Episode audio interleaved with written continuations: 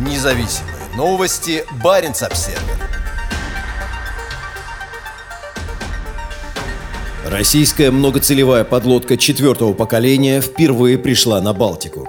Во вторник утром Северодвинск покинул воды Дании, направляясь с Кольского полуострова в Санкт-Петербург, где примет участие в военно-морском параде. Осенью прошлого года Северодвинск провел в Баренцевом море испытания подводной версии новой российской гиперзвуковой крылатой ракеты «Циркон». Неизвестно, есть ли «Циркон» на его борту в этот раз, когда он первым из российских многоцелевых атомных подлодок четвертого поколения проекта «Ясень» пришел на Балтику. Вооруженные силы Дании подтвердили в своем твите, что Северодвинск прошел через пролив Скагерак в Балтийском море. Вместе с подлодкой идут военный буксир «Памир» и большой десантный корабль «Иван Грен». Официальный представитель Объединенного штаба вооруженных сил Норвегии майор Элизабет Эйкеланд отказалась сказать, шла ли подлодка вдоль побережья Норвегии в подводном или надводном положении. В предыдущие годы атомные подлодки, совершавшие межфлотский переход с Северного флота на главный военный морской парад в Санкт-Петербурге, шли вдоль всего побережья побережья Норвегии в надводном положении. Скорее всего, это было вызвано тем, что корабли не находились в состоянии боевой готовности. Ранее Северный флот направлял на парад в Санкт-Петербурге следующие подлодки. 2017 год. Дмитрий Донской. Проект 941 «Акула». 2018 год. «Орел». Проект 949А «Антей». 2019 год. Смоленск. Проект 949А «Антей».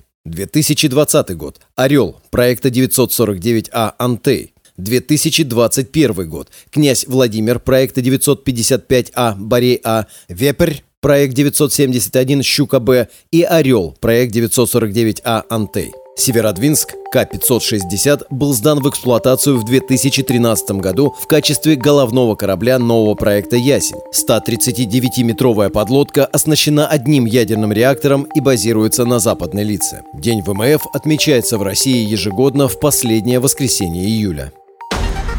Независимые новости. Барин обседный.